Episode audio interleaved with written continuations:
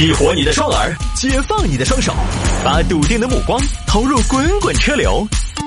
给我一个槽点，我可以吐槽整个地球仪。微言大义，换种方式纵横网络江湖。来，欢迎各位继续回到今天的微言大义。有听众还摆一下那个事情：游客花三千六百元抱团去云南，六日游变成一日游。这个事儿怎么回事呢？这个说的是最近哈，有两名女士她们在网上发了一个视频，吐槽什么呢？吐槽自己的云南跟团游。大家好，我们是华阳的 Twins。这次呢，要跟大家分享的是我们最近的云南跟团游。那这一次呢，我们本该是云南六日游的。其实不光是想，本来是不想跟团的，但是后来有考虑到三千六的价格也算不上是完全的低价团，那觉得呢报团会比较省心，所以我们也就报了这个团去了。结果呢，你猜怎么着呢？去了云南，我们的梦真的都醒了，真的就醒了，那根本都睡不好。首先呢，第一天飞机到了昆明，住了一晚上，就是睡觉哦。第二天一早醒来就出发去目的地。那么这个目的地在哪里呢？在丽江。对呀，是真的在丽江哦。从昆明到丽江，如果是大巴车，那么这个大巴车开了多久呢？对，它开了多久呢？答案是八个小时。起了个大早，赶了个晚集呢。对呀，就想说是不是真的就是上车睡觉，下车窝尿这种行程呢？我一天上班也就不过八个小时，早上九点出发，下午到了都五点了，我就想问说，这个到底是要玩什么？哎，菊花，其实想起来我们也不全是坐车，你忘了有一个景区我们有进去参观呢。哦，你说那个对，那个地方我们是真的有玩到四十分钟哦。对呀，你想想，其实第二天现在想起来也是有玩到的哦，只不过只玩了四十分钟而已。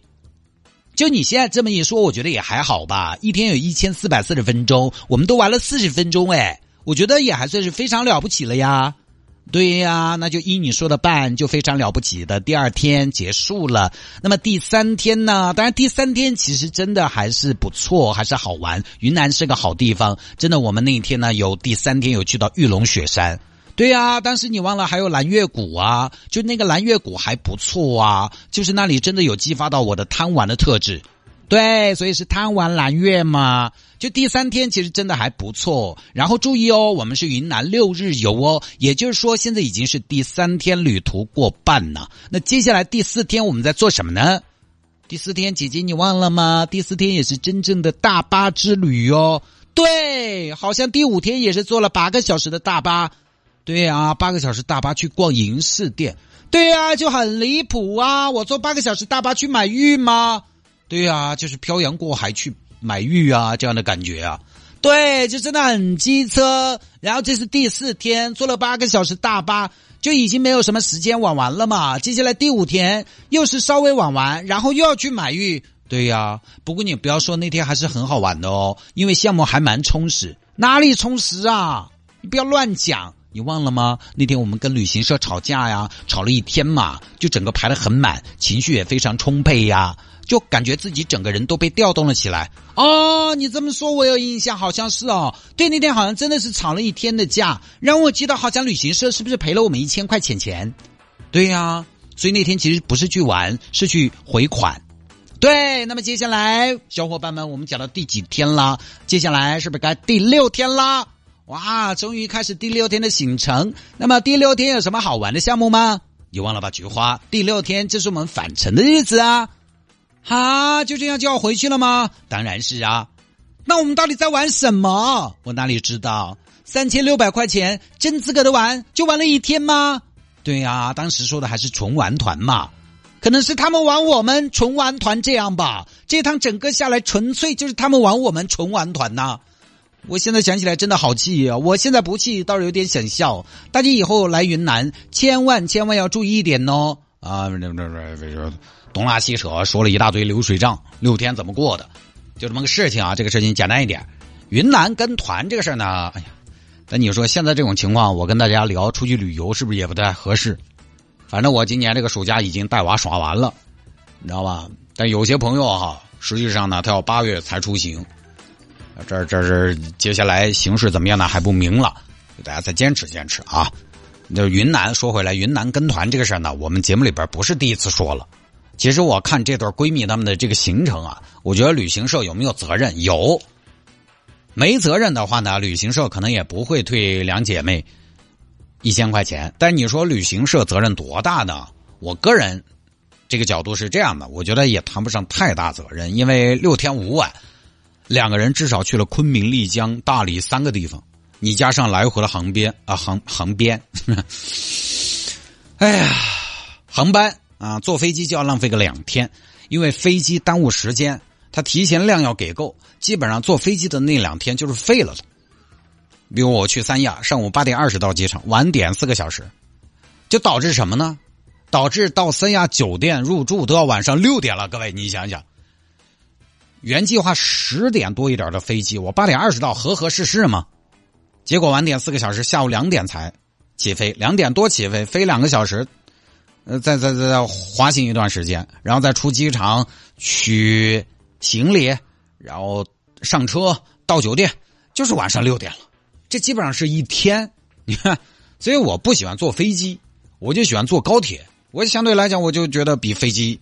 要快一点，当然说的是八百公里以下啊，去个西安、昆明啊，我觉得高铁什么的都还挺方便的。但是如果太远了，你比如说你要去个北京、上海，那高铁呢还是确实没有飞机来的快。但是就我的意思就是说，坐飞机基本上就要耽误两天，这就一天就废了。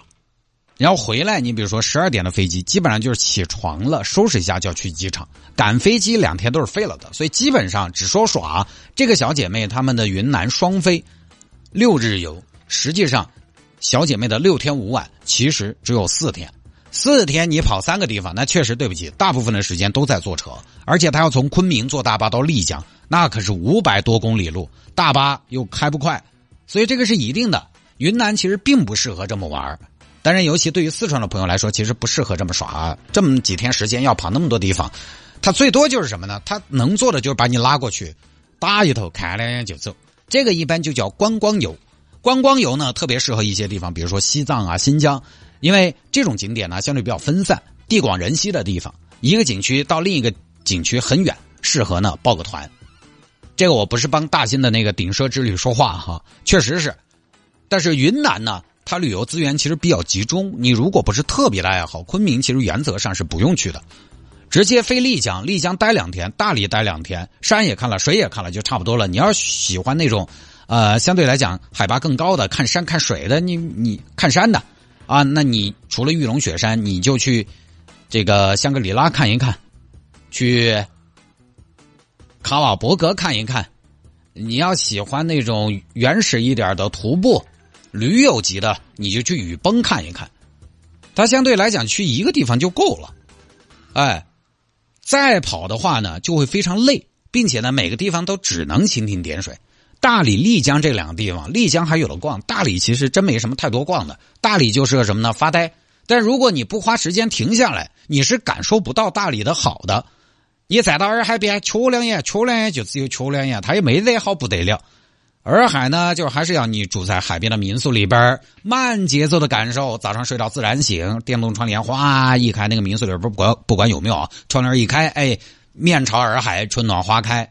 喝着他们大理当地的风花雪月啤酒，什么事儿也不干，在那儿坐着，那个是大理的耍法，慢节奏，你才知道它的好。你匆匆忙忙，大理、丽江都不行。